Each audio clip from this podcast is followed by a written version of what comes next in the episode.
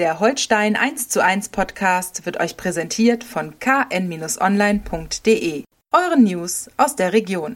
Viel Spaß bei der neuen Folge.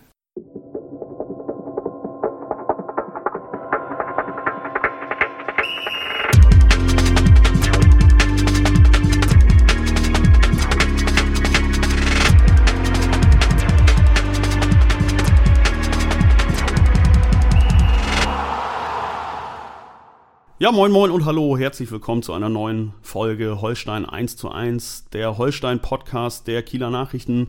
Mein Name ist Marco Nehmer, Holstein Reporter der KN, an meiner Seite der Grand Seigneur der Holstein Sportberichterstattung, Senior Monsieur Opa Geidel, moin. Ja, moin Marco, wunderbar, das war dann mal eine richtige Begrüßung, echt. Ja, will ich doch meinen, ne? also für dich äh, lass mir einiges einfallen. Zu viel der Ehre. ja, Opa, äh, wir warten nach wie vor auf eine Entscheidung, wer den Laden führen wird. Und nein, die Rede ist äh, nicht von der unklaren Lage nach der Bundestagswahl, sondern von Holsteins Trainersuche nach wie vor, wie in der letzten Woche. Ja, aber, aber das hat schon was mit der Bundestagswahl zu tun, wenn man da den, den Bogen spannen möchte. Äh, geht nämlich auch um eine Richtungsentscheidung. Äh, soll heißen, äh, strebt Holstein jetzt den Kurs an, den man in der jüngeren Vergangenheit des Öfteren gesehen hat. Ich sag mal 2010 bei der ersten konsequent, beim ersten konsequenten Break mit Thorsten Gutzeit ein relativ unbeschriebenes Blatt aus eigenem Stall.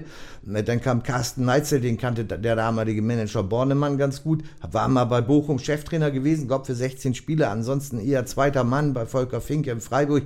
Hatte jetzt auch nicht jeder auf dem Zettel, so ganz direkt im ersten Moment.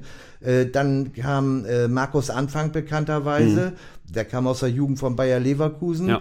Dann kam Tim Walter, super erfolgreich natürlich Holstein immer als Sprungbrett benutzt, das muss man natürlich klar sagen. Äh, Tim Walter genau das gleiche, äh, von Bayern 2, vorher Karlsruhe SC Nachwuchsbereich. Äh, ja, und, und jetzt äh, dann äh, als letzter natürlich Ule Werner, da brauchen wir nicht mehr viel drüber zu reden, den kennt sowieso jeder in Kiel und seine Vita. Und dazwischen gab es den einzigen, der äh, mit Champions League-Erfahrung und ähnlichen Meriten beseelt war. Und das war, glaube ich, ein relatives Missverständnis, was ja auch nach sechs Spieltagen beendet worden ist. Ich meine, André Schubert. Der glücklicherweise jetzt ja auch wieder vom Markt ist, also glücklicherweise aus Holsteins Sicht, dass man nicht zum zweiten Mal auf den Gedanken kommt, jetzt untergekommen in, ja, in Neustadt. Ja, ne? Genau. Und da ist natürlich so, wenn man das als Richtungsentscheidung bezeichnen will, also äh, ich weiß natürlich, da, da sitzt ja nicht bei den Verhandlungen dabei. Wir sind nicht in der Sondierungskommission sozusagen. Die äh, Vorsondierung. Ja, genau, die, nicht mal bei, nicht mal bei, bei der Parteien. Vorsondierung, aber man, man macht sich natürlich äh, Gedanken darüber, wo es denn, in welche, in welche Richtung das denn gehen könnte. Äh, ich sag mal so, wenn es bei der, bei der in An- und Abführungszeichen sichereren Variante laufen soll, dann werden natürlich Namen wie Daniel Thune und Gino Capretti, äh, der eine Tune zuletzt HSV, logischerweise kennt auch jeder, und der andere noch bei SC Verl unter mhm. Vertrag. Holsteins Schreckgespenst aus der vorletzten DFB-Pokalsaison. Genau, genau.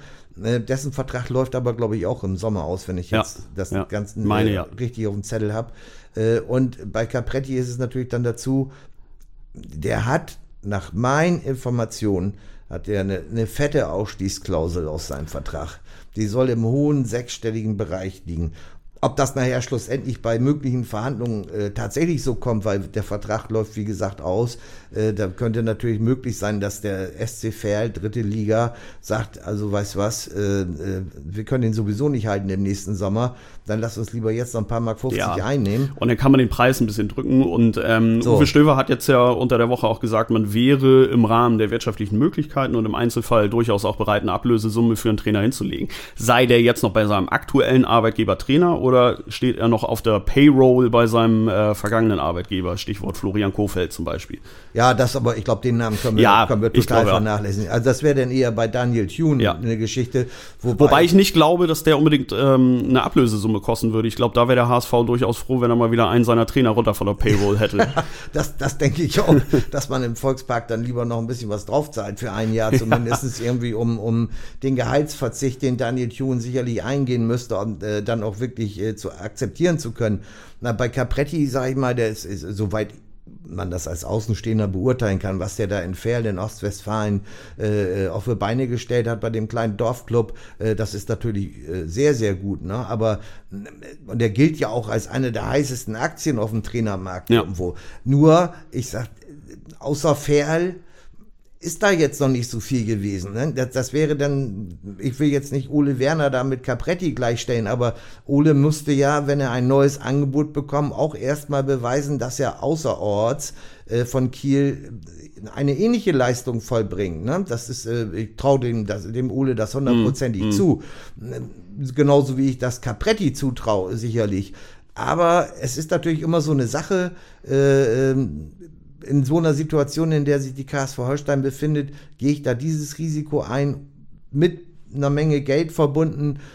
Also es ist eine schwierige Entscheidung. Ich sage ja, bei einer Richtungsentscheidung besteht auch die Möglichkeit, dass man sich äh, vielleicht so südlich des Elbtunnels oder sogar südlich von Schubertown Kassel bewegen muss. So, jetzt bitte noch näher eingrenzen. Ja, machen, wir doch, machen wir doch einfach mal Name-Dropping. Ja, Aber nicht, name, nicht, nicht Name-Dropping ich schlage äh, transfermarkt.de auf und, und gucke mir die Liste der zurzeit nicht äh, im Einsatz befindlichen Trainer an. Das Ach schade, dann bin ich ja schon raus hier. also ich sage jetzt mal nicht äh, arbeitslose Trainer, weil da sind ja noch welche nur beurlaubt und wie du schon gesagt hast, auf der Payroll. Ja. Da, kann, da selbst wenn man darauf gucken würde, gäbe es einen interessanten Namen in, aus Mainz. Äh, der ist jetzt allerdings runter und das ist Moritz Lichte. Der mhm. wäre sehr interessant gewesen, finde ich jedenfalls. Äh, aber der ist äh, jetzt gerade mit Kenan Kotschak, äh, der Hannover 96, ab zu Stefan Kunz in der Türkei und macht da den Co-Trainer. Also den können wir jetzt mal von der Liste streichen. Aber am Bruchweg in Mainz gibt's zwei ganz interessante Leute, wie ich finde. Und es gibt noch eine wunderbare... Bo Svensson. Bitte? Bo Svensson. Ja, und auch Jason Lee übrigens. Ne? Ja, oh ja. Auch von dem habe ich auch mal gehört. Das ja, könnte einer für Holstein sein. Genau. Ich weiß aber noch nicht, ob der Bock hat auf Trainer. Ich glaube, der will eher noch ein bisschen kicken. Spielertrainer.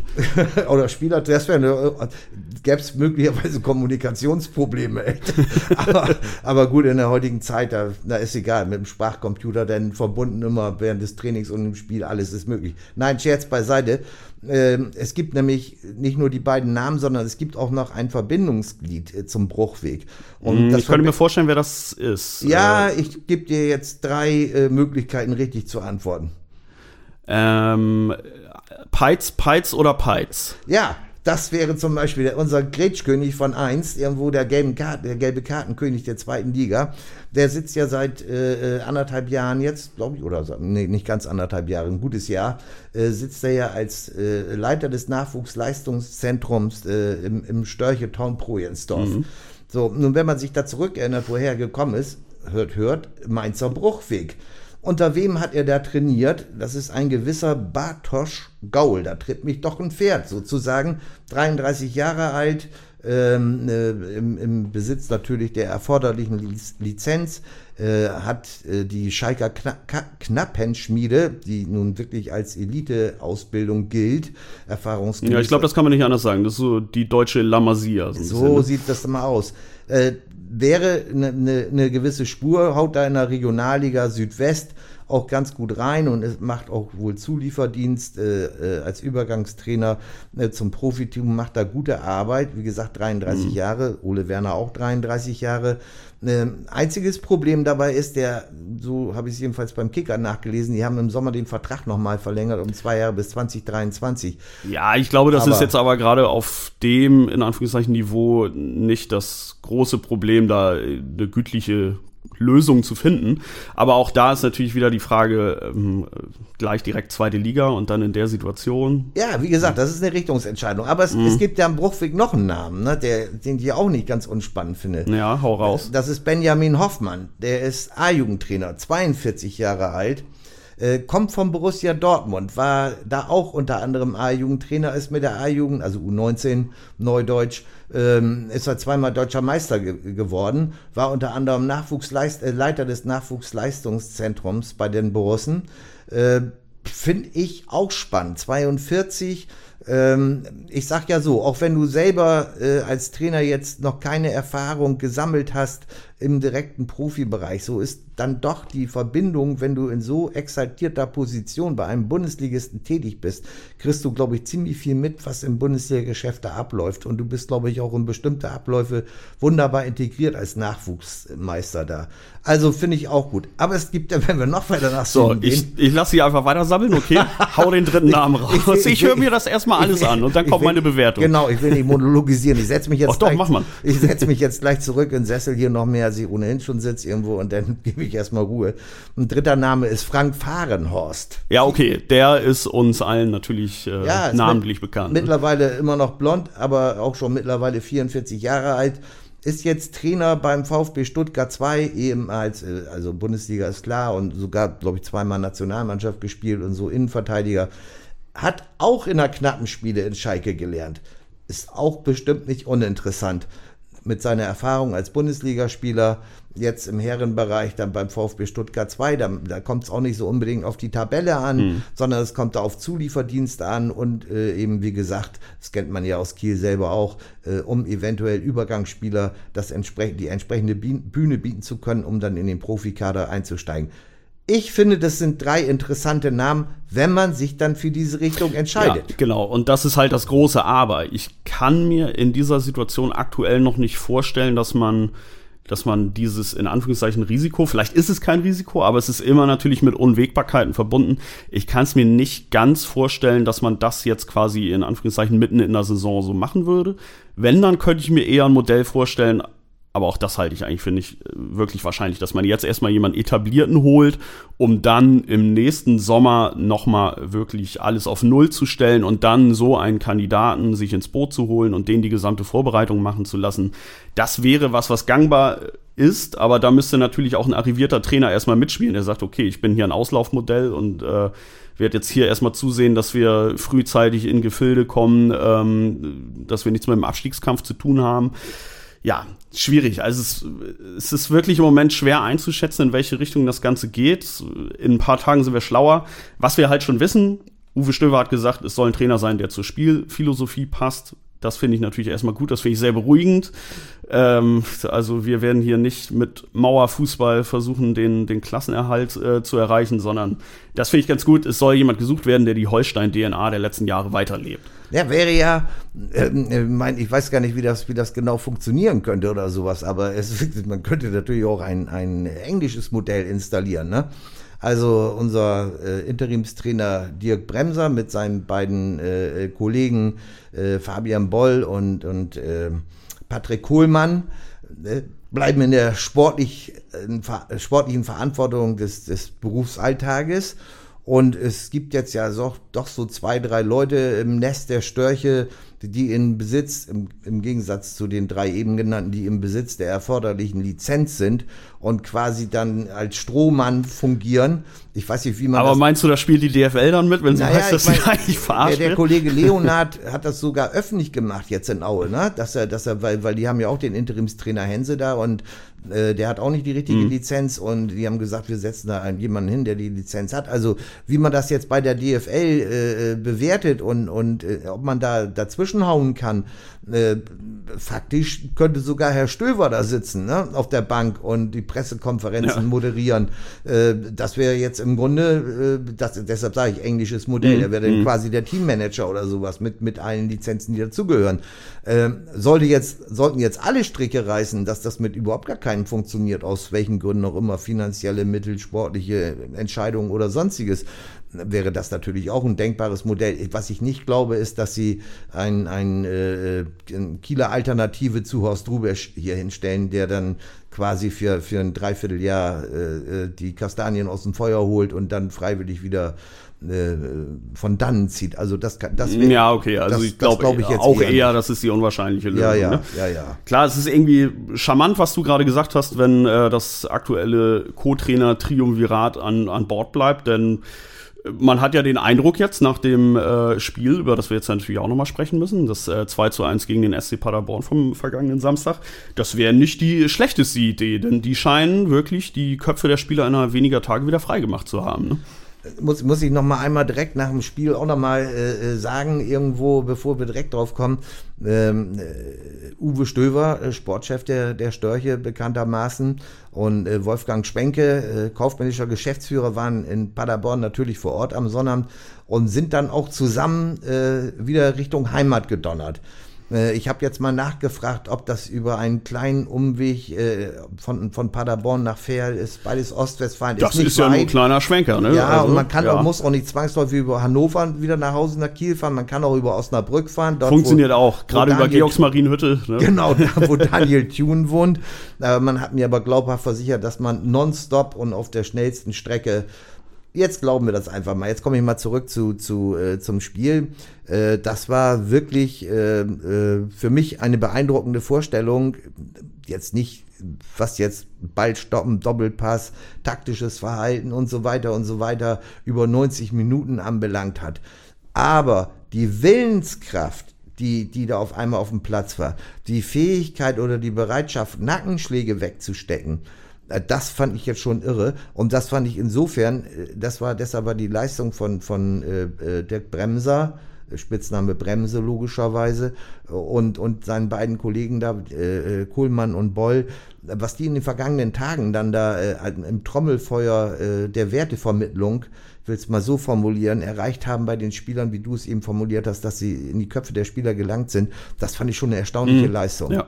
ja, sie haben äh, entgegen des äh, Nachnamens die Bremse gelöst bei, ja. den, bei den Spielern. Ähm, das, war, das war wirklich zu sehen. Das war kämpferisch überzeugend. Äh, du hast schon gesagt, Willenskraft. Das war wirklich so ein Sieg der, der Leidenschaft und weniger jetzt der, der kleinen taktischen Details. Es war eine ähnliche Struktur, wie sie eigentlich Ole Werner hat spielen lassen. Eigentlich haben sie gar genau. nicht viel verändert. Ne? Genau. Aber aus, aus der hatten sie jetzt einfach viel mehr Zugriff, weil jeder individuell ein bis acht Chippen äh, draufgepackt hat, aggressiver, wacher war. Erinnerte in Zügen so ein bisschen ans äh, Spiel in Düsseldorf, wo man auch gar nicht so viel taktisch jetzt groß verändert hatte, aber jeder einfach noch viel mehr Zugriff auf den Gegner erzeugt hat, rein aus der individuellen Willenskraft. Ne? Und sowas spielt auch auf dem Niveau dann oft eine Rolle. Ja, fand ich, fand ich da fand ich die, die Spieldaten auch mal ganz witzig, weil also wir müssen uns nicht darüber unterhalten, dass die, die Statistik, was die Laufleistung anbelangt, äh, eigentlich äh, wenig aussagekräftig ist. Und es gilt ja das, der alte Spruch, äh, du musst nicht äh, so viel laufen, du musst nur richtig laufen. Ja, ja, es kommt auf die Qualität der Wege genau. an, die intensiven Läufe, die Sprints und nicht Trotzdem war jetzt in, in, Überzahl deutlich höhere Laufstrecke als Paderborn. Also das fand ich jetzt schon mal äh, für, für Kieler Verhältnisse eher ungewöhnlich, weil ja. Holstein zeichnete es bislang eigentlich aus, dass sie eher weniger als der Gegner gelaufen genau. sind. Genau, durch, natürlich durch mehr Ballbesitz ja, lässt du den Ball laufen mhm. und den Gegner und läufst selber in Anführungszeichen weniger, hast natürlich deine Rochaden drin und so, aber Holstein war jetzt nie Laufweltmeister nein, in, nein, in den nein, Spielen. Nein. Ne? Und die, die gute Geschichte war da, wie gesagt, in, in Paderborn, dass die, ähm, muss man ja auch dazu sagen, dass Paderborn wirklich offensiv sehr, sehr gut ist. Also die, die, ja. haben, die haben da schon Qualität vorne drin. Dass, die, dass man dann in Unterzahl da äh, in Rückstand geraten ist, das war natürlich äh, wieder ein individueller, individueller ja, Schnitzer. Diesmal von Finn Bartels. So. Ne? Äh, und, und, äh, aber dass man das weggesteckt hat, dann in Überzahl und nicht in Hektik verfallen mhm. ist und in der zweiten Halbzeit geduldig über die Flügel das Spiel breit gemacht mit Flankenwechseln und so weiter und so weiter. Und ich kann es gar nicht zählen, wie viele Schusschancen dann da waren in der zweiten Halbzeit, indem man ja, den Ball nicht ja. blind reingeflankt hat, sondern zurückgelegt genau, hat. Genau, mit variablen Mitteln. Es so. war nicht immer nur die Flanke, sondern es war auch mal der Ball zurück in den, in den Rückraum, der flache Ball. Es mhm. gab viele Möglichkeiten, sich da vorne in den 16 er 16er oder zumindest in die Nähe des 16ers zu spielen und äh, also es hätten durchaus mehr als diese zwei Tore sein können am Ende. Naja, das, das Ausgleichstor, das war einfach so erzwungen. Ne? Ja. Der Schuss von Finn Porat, da in der 51. der war so angeschnitten. Da haben ja viele äh, Laien gedacht, der würde dann weit ins Ausgehen mit 5 kmh ungefähr. Völlig falsch. Der hatte Topspin und Sidespin und deshalb konnte der Paderborner Verteidiger, ging gar nicht anders. Äh, wie beim Hockey hat er den angeschossen und von da musste er ins Tor gehen. Ja. Das ist natürlich Quatsch. Also ich sage Expected Goals Wert von 0,0001. minus, minus. minus. Minuswert. Ja. Ich, ich, ist aber, eher ein Eigentor als ein ja, Tor. Also ich sag, das ist dann so, so, so abgedroschene Sprüche. Äh, du erzwingst dein Glück ja. auch, ne? Das ja. ist so. Genauso wie du dein Glück erzwingst, dann, dass auf einmal hinten dann einer in der Kiste steht, der, äh, äh als die Paderborner dann auch gerade zu Beginn der zweiten Halbzeit auch nochmal drei fette Chancen innerhalb von, ich glaube, 120 Sekunden hatten, hat Thomas Dehne wunderbar gehalten. Ne? Manchmal passt das dann alles an so einem ja, Spiel zusammen. Ja, klar, genau. Es passt ja auch einfach perfekt rein. Weißt du, er kriegt unverhofft jetzt diese Chance durch, mhm. die, durch die rote Karte von Janis Gelios. Und irgendwie hatte man es doch im Gefühl, dass er auch eine bärenstarke Leistung hinlegt, weil das ist einfach so dieses typische Fußballdrehbuch, ne? Kommt aus dem Nichts wieder in die Kiste rein und und hält sich äh, mehr oder weniger ein Wolf. Ne? Und, und für ihn natürlich jetzt auch eine geile Situation insofern. Ja. Er kann sich jetzt richtig schön, mal richtig schön ins Schaufenster stellen, bekommt jetzt noch das Spiel gegen Hansa Rostock durch die zwei Spielesperre für Janis Gelios und kann sich natürlich lecker machen für einen neuen Trainer. Ne? Ja, das ist dann, da, da sieht man mal, äh, gerade auf der Torwartposition, das ist ja auch so besonders irgendwie und so speziell in dem ohnehin schon speziellen äh, Business, äh, dass beim Torwart, da kriegt der Kollege da die, die rote Karte, selbst verschuldet natürlich, brauchen wir nicht weiter drauf rumzuhacken. Und dann kommt äh, der, der äh, in An- und Abführungszeichen Ersatzkeeper rein und macht das bravourös und spricht auch nicht so viel dafür, dass er dann in seinem zweiten Spiel gegen Hansa Rostock am Sonnabend, äh, dass er da nun äh, den, den großen Flattermann bekommt mm. und möglicherweise viel Patz. Das kann ich mir bei seiner Erfahrung irgendwie nicht so ganz vorstellen. Und dann ist es tatsächlich so, wie du eben gesagt hast, dann, kommt, dann muss ja ein neuer Trainer kommen oder irgendeine neue Situation erstellt werden, weil der Bremser ja nur noch gegen Rostock die Mannschaft führen kann, genau. aufgrund der ja. mangelnden Lizenz. Und dann bist du auf einmal in Vorhand, wo du, wo du vor anderthalb Wochen noch gedacht hast, äh, äh blöd, blöd, dämliche Situation, ich kann ja, hier machen, was ja. ich will, ich komme sowieso nicht an, in die Kiste rein. So ändert sich das alles. Aber ich erinnere auch an die letzte Saison, da ist nach, nach der zweiten äh, ähm, Teamquarantäne, als, als Janis Gelios selber infiziert gewesen ist, hat Thomas Dehne die letzten sechs oder sieben Spiele in der Kiste gestanden. Bis zur Relegation, ne? Ja, genau. Ja. Es waren aber sechs oder sieben mhm. Spiele, äh, die er da in der Kiste gestanden ist und dann zur Relegation wieder rausgekommen, ja. weil die beiden letzten Spiele ja bekanntermaßen verloren gegangen sind und, und Ole Werner und sein Team wahrscheinlich gedacht haben, wir setzen jetzt noch mal einen neuen Reizpunkt in der Relegation und wäre ja auch bisschen fast aufgegangen. Äh, ja, äh, ich, ich, weiß gar nicht mehr, wie das ausgegangen ist. Im Grunde also, haben wir das Rückspiel ja unentschieden gespielt. Nach, der Hinspielsieg, nach dem Hinspielsieg hätten wir aufsteigen müssen, also wir als Kieler. Ähm, ich weiß nicht, da ist bei der DFL irgendwas durchgerutscht. Ja, irgendwie, weiß ich, ein kleiner Zahlendreher. Ja, so. vermute ich mal. Aber zurück in die Jetztzeit, zurück in die Gegenwart. Ähm, wir haben es schon anklingen lassen. Am Samstag geht es gegen den Tabellennachbarn und im Grunde auch regional relativ gesehen Nachbarn ins Ostsee-Derby gegen Hansa Rostock. Ja, äh, was ist von dem Spiel zu erwarten? Ich würde sagen, nichtsdestotrotz, auch wenn das bisher natürlich eine sehr holprige Saison ist für Holstein, ist man Favorit in dem Spiel. Ne? Oh, weiß ich nicht. Na, ich sehe es schon so. Guck dir Hansa an, die letzten fünf Spiele, vier verloren. Von der Krise kann da noch keine Rede sein, ist auch nicht. Natürlich, man ist Aufsteiger und so, aber man hat das Gefühl, in Rostock steigt, äh, steigt jetzt auch der Ergebnisdruck.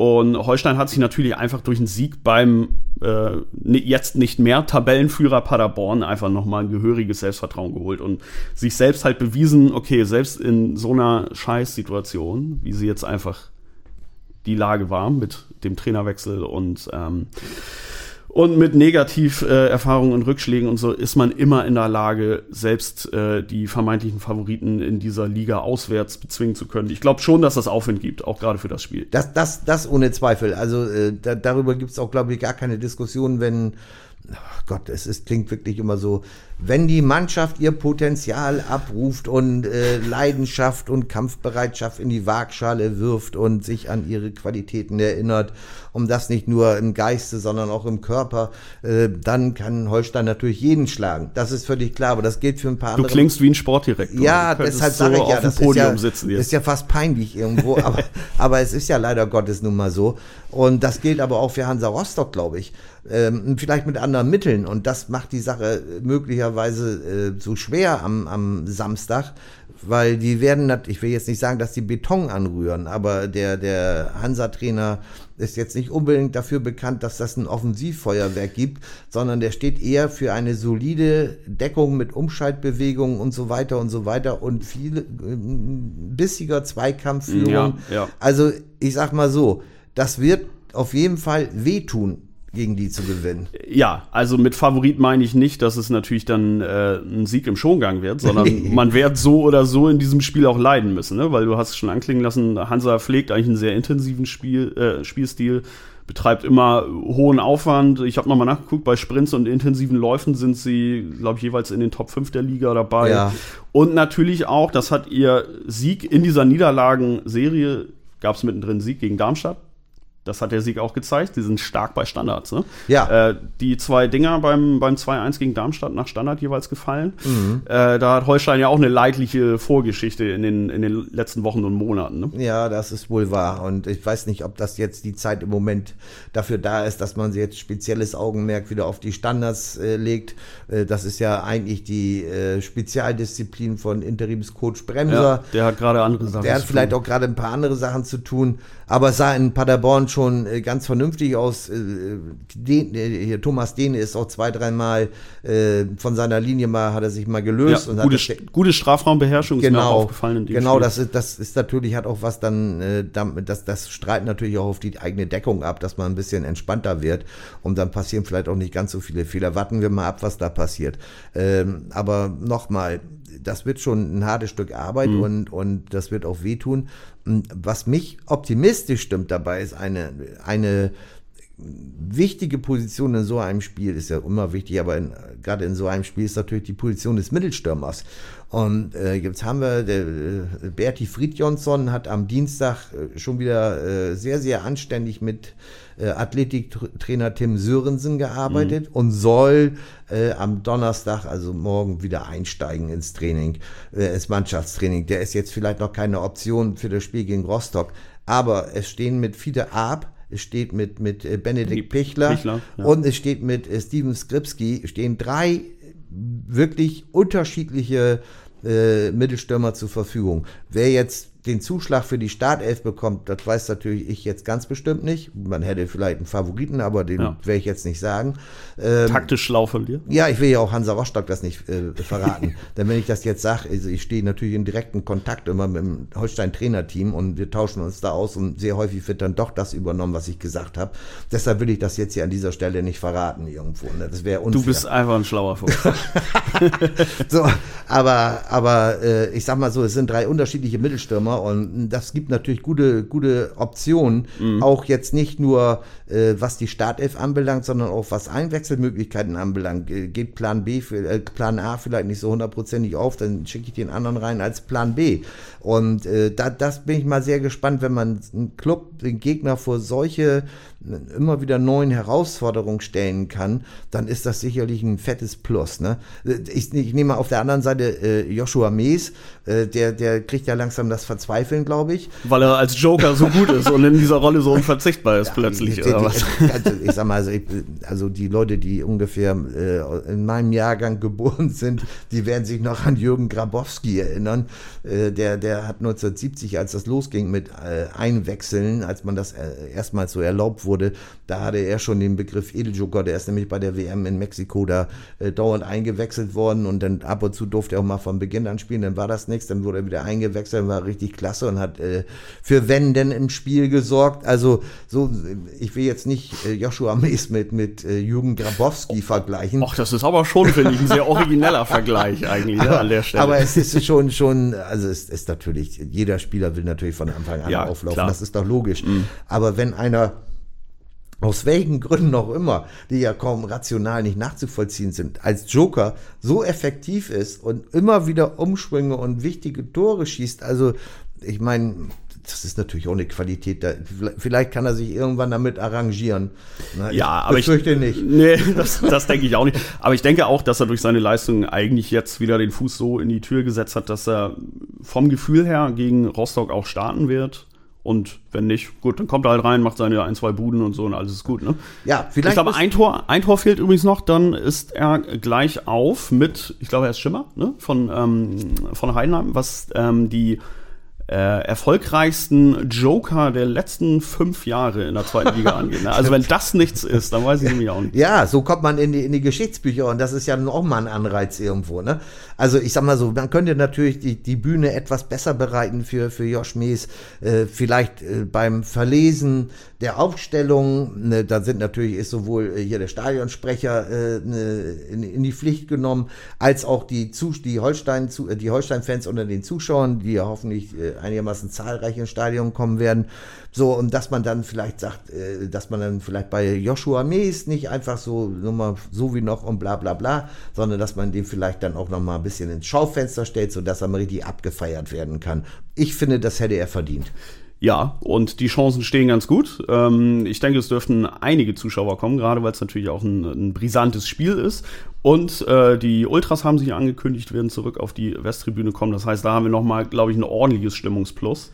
Ähm, von daher, ne, alle bitte ranhalten, Joshua Mees feiern und sowieso die ganze Mannschaft. So ist und, es. Und äh, ein letztes Mal dann auch noch Dirk Bremser feiern in seiner Funktion als Interimstrainer. Und ja, wer es danach wird, wir werden es erfahren, ob es jetzt Sonntag, Montag oder im Laufe der Woche dann ist. Es ist ja ein bisschen Zeit, dadurch, dass jetzt erstmal wieder Länderspielpause ist. Ja, und der ideale Zeitpunkt natürlich. Ja. Ne?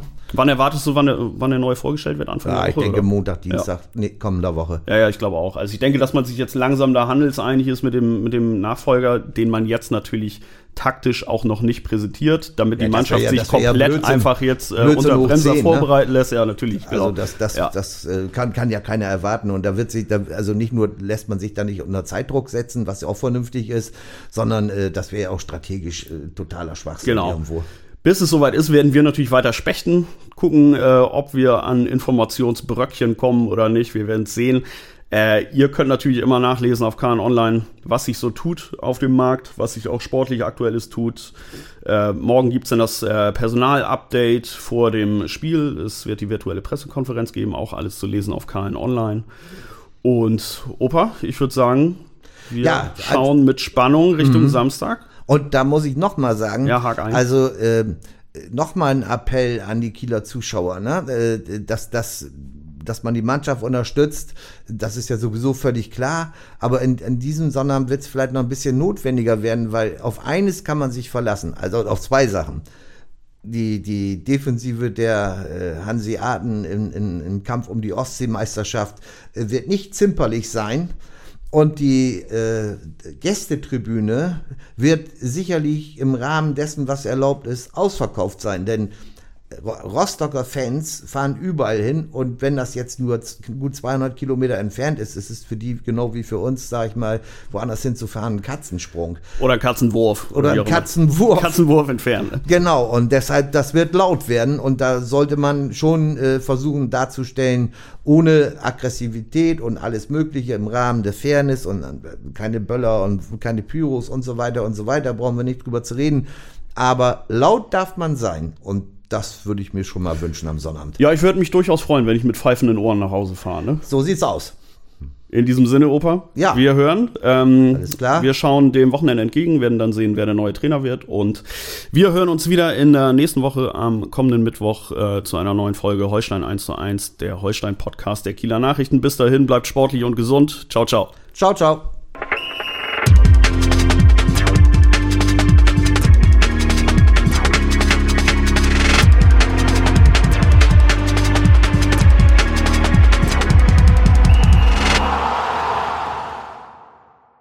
Folge von Holstein 1 zu 1 wurde euch präsentiert von den Kieler Nachrichten.